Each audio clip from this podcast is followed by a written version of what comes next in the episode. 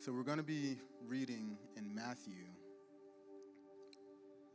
And the Gospels are basically four different accounts of God's disciples Matthew, Mark, Luke, and John. And they typically tell similar events just from their perspective. Tonight we're going to be reading from Matthew chapter 15, verses 21 through 28. It says, Leaving that place, Jesus withdrew to the region of Tyre and Sidon. A Canaanite woman from that vicinity came to him, crying out, Lord, son of David, have mercy on me. My daughter is demon possessed and suffering terribly. Jesus did not answer a word. So his disciples came to him and urged him, Send her away, for she keeps crying out after us. He answered, I was sent only to the lost sheep of Israel. The woman came and knelt before him. Lord, help me, she said.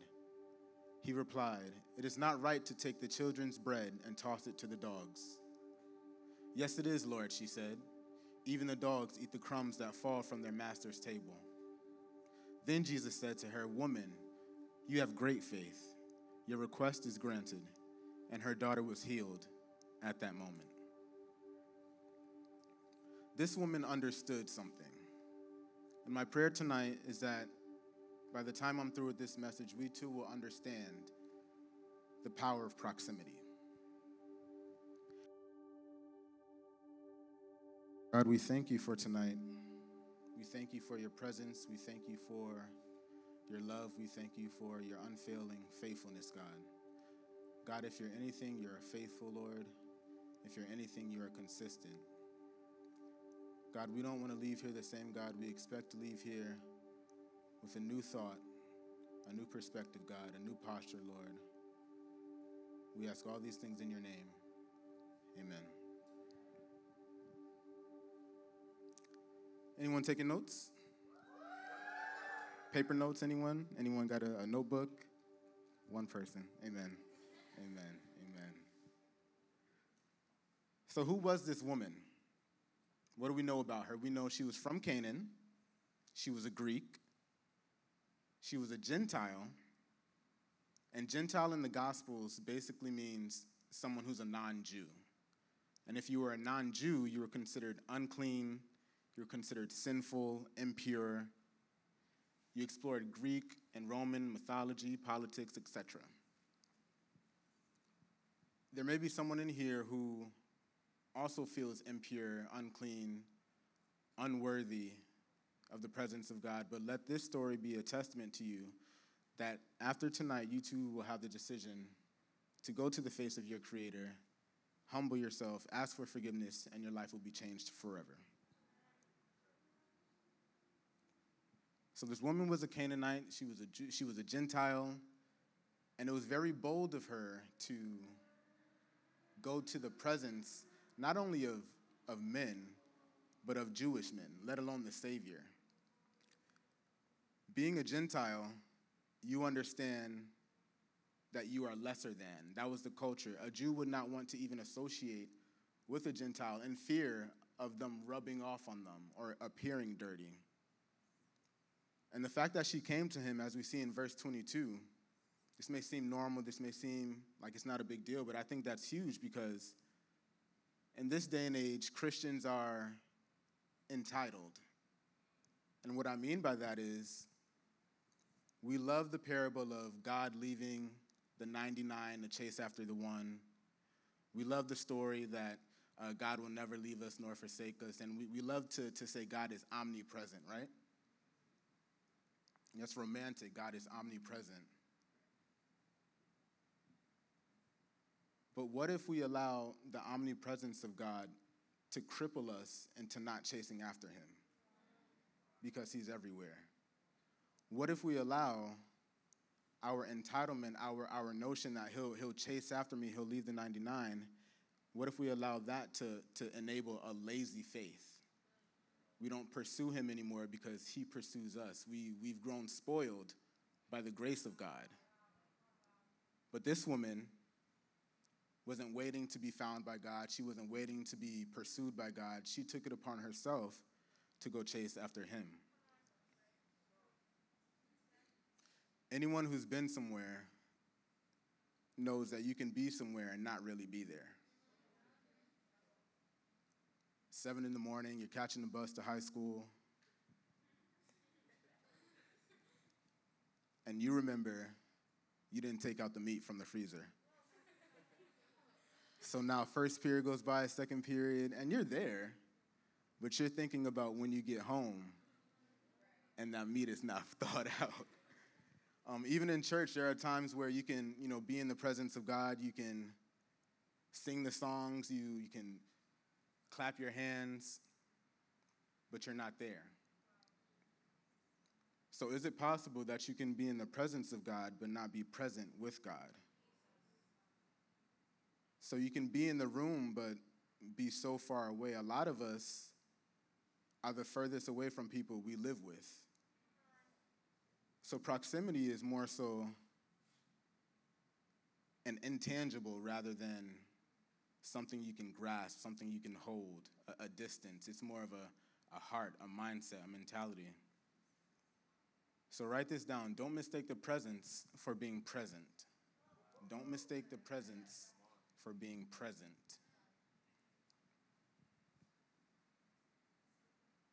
Many times in the Bible, Jesus steps right in the situation.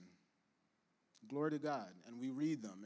And this kind of, if our mindset is not correct, this is how our laziness gets enabled because we saw him go to the woman at the well. We saw him go to the lame man and ask, Do you want to be made whole?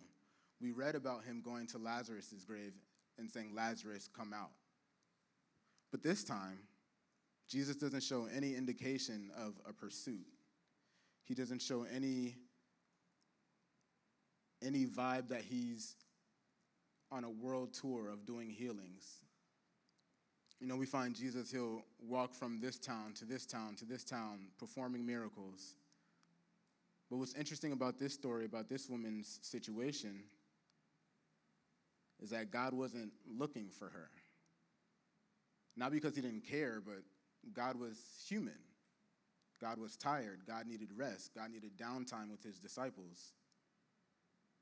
And then here comes this desperate woman, this unclean Gentile, begging for a miracle while he's just trying to relax.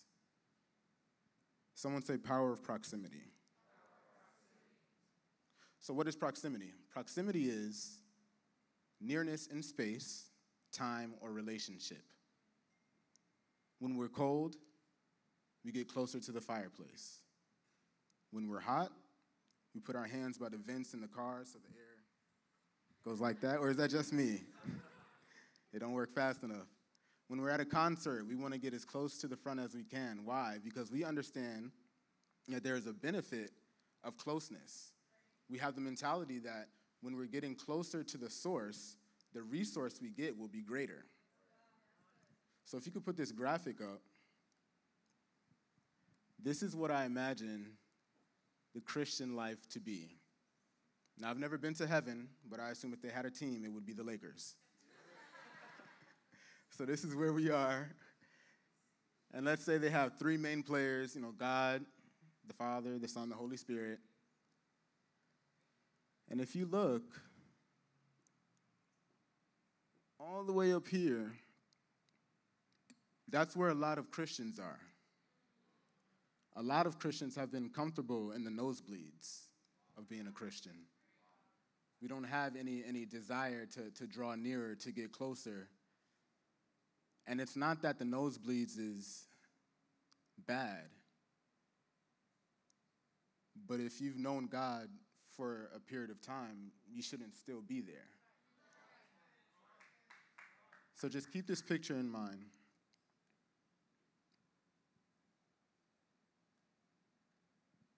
So the Gentile woman approaches Jesus, but notice she did not call him by name. If you look in verse 22, it says, A Canaanite woman from that vicinity came to him, crying out, Lord, son of David, have mercy on me. My daughter is demon possessed and suffering terribly. A Canaanite woman from that vicinity came to him. Sometimes it's not enough to call Jesus by his name. And, and that may sound a little weird because there, there's power in the name of Jesus. There's no name like Jesus. We, un- we understand that. But sometimes you have to call God by his title. When you call by title, you remind yourself who he is and you affirm to him who he is. If I call my mom Cheryl, I might get hit. but calling my mother Cheryl, that only identifies who she is. Now, if I call her mom, that identifies who she is to me. So when she said Lord, that was letting Jesus know who she thought he was. That was her being humble, that was her submitting herself to him. So when you're going through something, maybe you are in a rough patch and you don't have the right finances or, or, or you need a new job, perhaps your prayer should be to Jehovah Jireh more so than Jesus. And you can say Jesus, but when you say Jehovah Jireh, that is specific. That gives God a, a, a location of exactly what you need. Maybe you need peace, Jehovah Shalom. Maybe He's a Prince of Peace to you. That allows you to remind yourself who His Word says He is. Amen? Now, this might be my favorite. Well, this is one of my favorite stories, but this part, this part is big, this part is crucial. So, not only does she say Lord in verse 22, she says Son of David. Now, Son of David is only mentioned 12 times in the entire Bible. One of those times by an unclean Gentile woman. By calling him Son of David, that was letting Jesus know that she studied scripture, she knows who he is, and believes who he is. Because by saying son of David, as you may know, the lineage of Jesus comes, came through David. God promised David that Jesus would come through his genealogy. So when she says son of David, that's letting God know that she's not unfamiliar with who he is. So she may be considered or viewed as an unclean Gentile woman, but she's done her research and she believes that he is a prophecy fulfilled. Amen? Question Do you know who you're talking to when you pray? Are you talking to Jesus? Are you talking to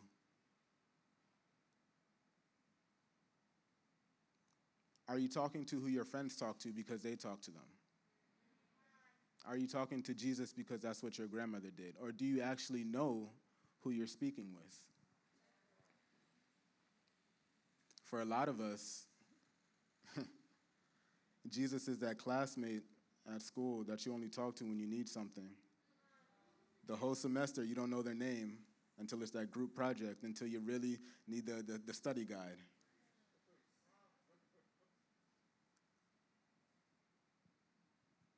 So this unclean Gentile woman comes to Jesus, saying her daughter is grievously vexed with a demon. She's desperate. She knows who she is. She knows what people think. She knows what people think of her. Even the disciples told Jesus to tell her to go away. She mustered up the courage to go to the face of Jesus, and Jesus did not answer a word. Now, I don't know about you, but there have been times where I felt like God is not talking. Um, it's not the most comfortable position to be in. Um, it's one thing to feel like He doesn't hear you, it's another to know that He hears you and you don't hear anything back.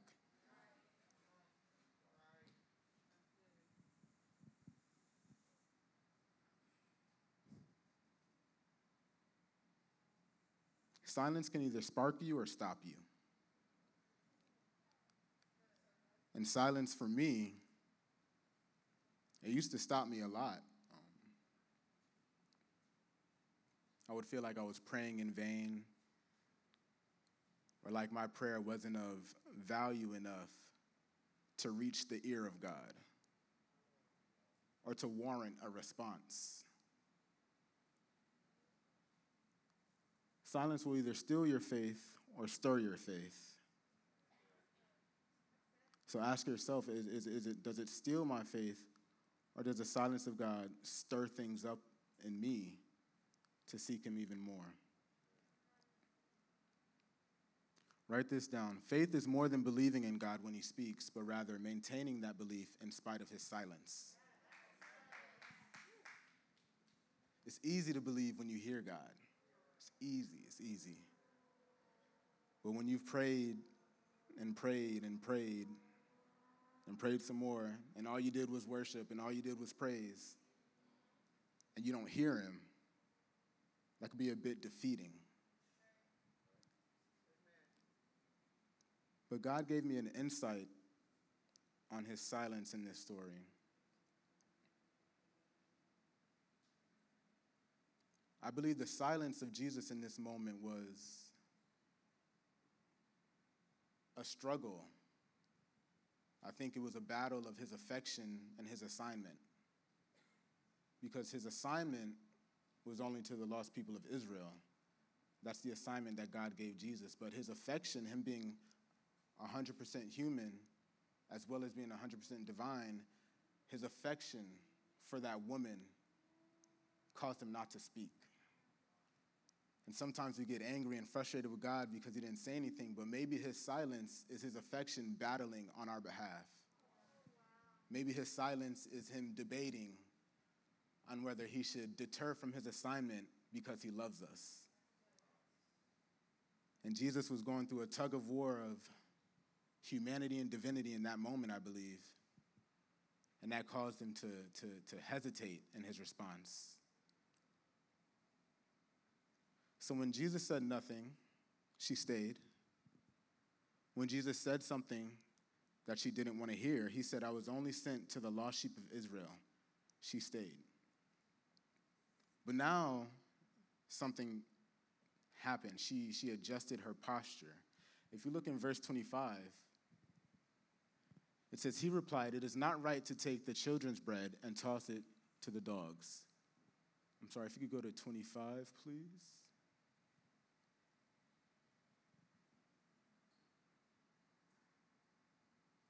Verse 25 says, She knelt. So the woman came and knelt before him. Lord, help me, she said. Now, a lot of us, we would have left as soon as the silence happened. Maybe some of us would have left when he said something we didn't want to hear. See, we get mad at the silence, but then when God speaks, we get mad at that.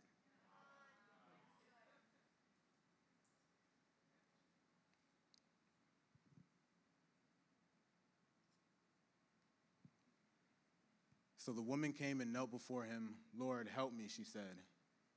He replied, It is not right to take the children's bread and toss it to the dogs. Yes, it is, Lord, she said. Even the dogs eat the crumbs that fall from their master's table.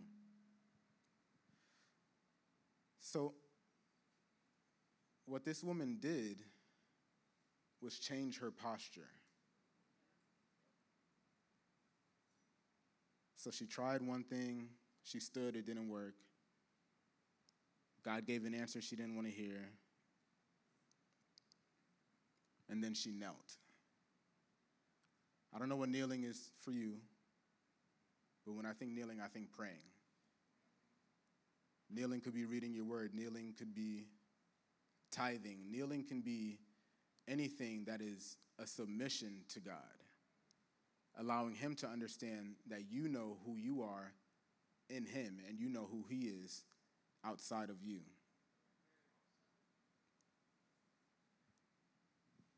What I think tonight, Jobel's One Last Worship was so on point. I feel a lot of us are this close.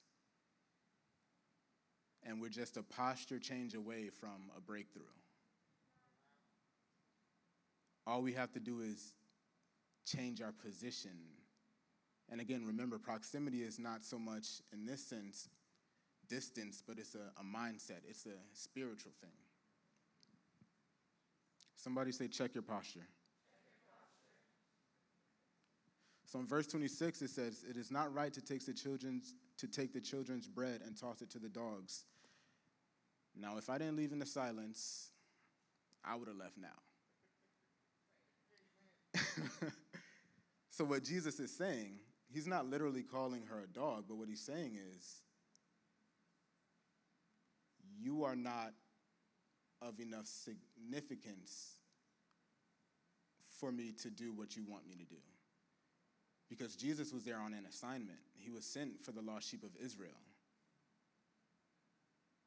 Now, I don't know how thick your skin is, but I probably would have just packed my bags and just went on home um, before I said something to the Lord. I'll repent later. Um, verse 27, she says, Yes, it is, Lord. Even the dogs eat the crumbs that fall from their master's table. Someone say power of perspective.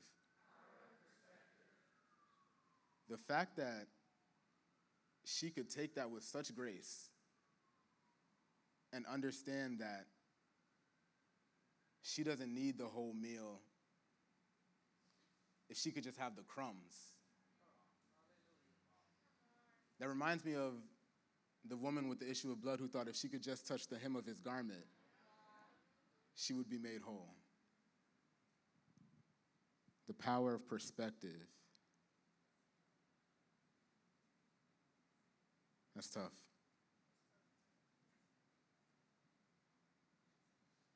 Verse 28 Then Jesus said, Woman, you have great faith.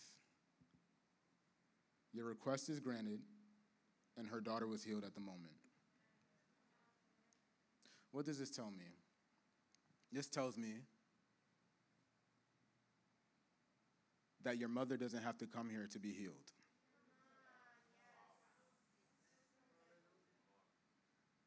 This tells me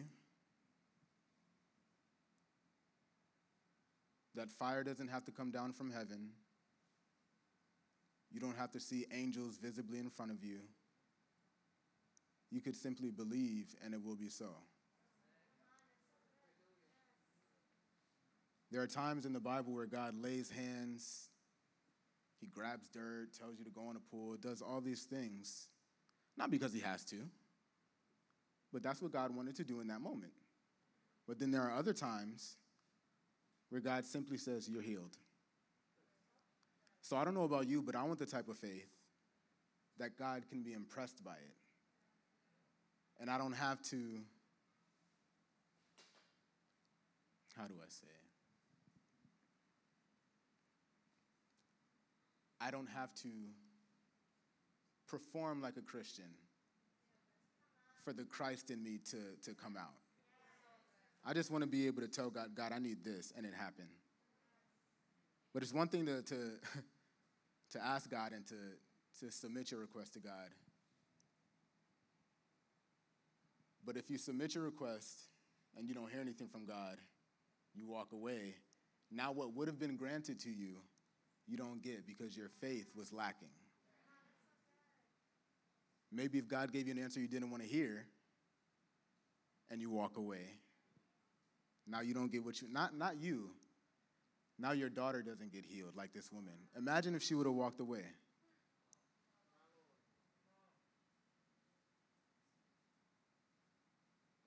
Woman, you have great faith. Your request is granted. And her daughter was healed at the moment.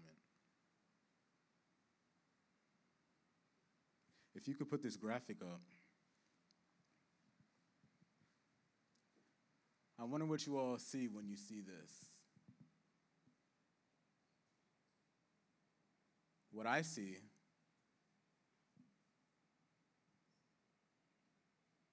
is a loss of faith.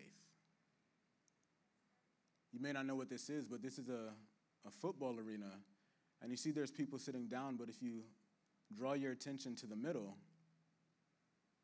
these are people leaving. So I don't know if you've ever been to a sports game, but when your team is losing or when the team, when the score is for sure, people just want to get out of there. They just want to leave. They, they, their hope in their team has been lost. So for me, this looks like defeat this looks like a lack of faith. This looks like 2020. This looks like a pandemic. This looks like a, a church post pandemic. This looks like faith post pandemic,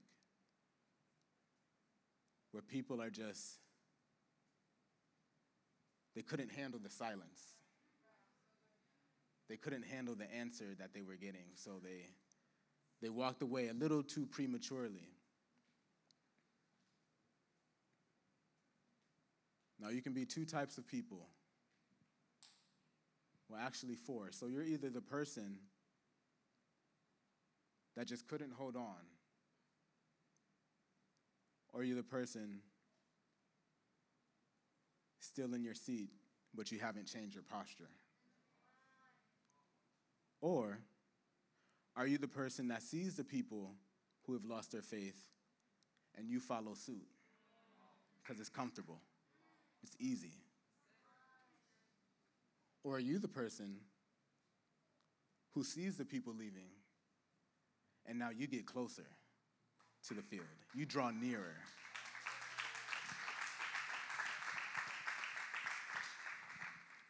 Now, me, I'm the type, as soon as the game starts, I'm saying, okay, if they leave, yeah, I'm gonna sit right there.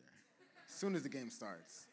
And I will make my way to the front, snap a picture, and go back. No, just kidding. Course side. Well, no, this is, this is what that, that picture reminds me of. It reminds me of people who were on the brink of a breakthrough, but just gave in.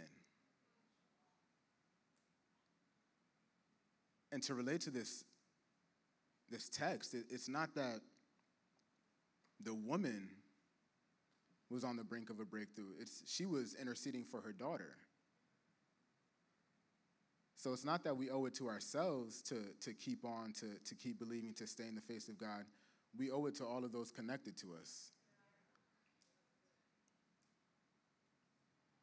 So when you see people walking out of the game early, what does that make you do? Does that make you draw nearer to the source or walk out because it's easier. It's easier to be pursued than to pursue. So, what do you do when you have the God that, that is the, the ultimate pursuer? It puts you in a situation of how do I balance chasing after God or letting God be God and, and, and reach out after me? What I love about the Gospels is that it'll tell the same story typically, but from different perspectives. And you don't want to just read one gospel because you may miss insight from another gospel. So if we can go to Mark 7, verse 24, it says, Jesus left that place and went to the vicinity of Tyre. He entered a house and did not want anyone to know it yet he could not keep his presence a secret. So, this is the same verse in Matthew, but in this verse, what's different is it says, He entered a house and did not, did not want anyone to know it, yet he could not keep his presence a secret. So, a question I have for you is Are you okay with the presence of God in your life being a secret? Because you can have God in your life, you can have a relationship with God, but are you okay with people not knowing that you have a relationship with God? Because if that be the case, then your Christian life is more so for you than it is for everyone, than it is for the body. And when Jesus left, he said, Go forth and make disciples. So, yes, you can be saved. Yes, you can go to heaven by accepting Christ but you want to chase after the heart of God. And the heart of God is for people. And if I go to heaven, I want to see my friends. I want to see my family. So, are you okay with the presence of God being kept secret in your life? Now, for some of you, you may have felt like you may feel like this woman in this passage. You may feel unclean. You may feel unworthy. You may not even believe in Jesus. You may be exploring other religions, mythology, whatever. But if this woman had the courage to walk straight up to Jesus, knowing what the disciples would think of her, because this was the mentality of all Jews.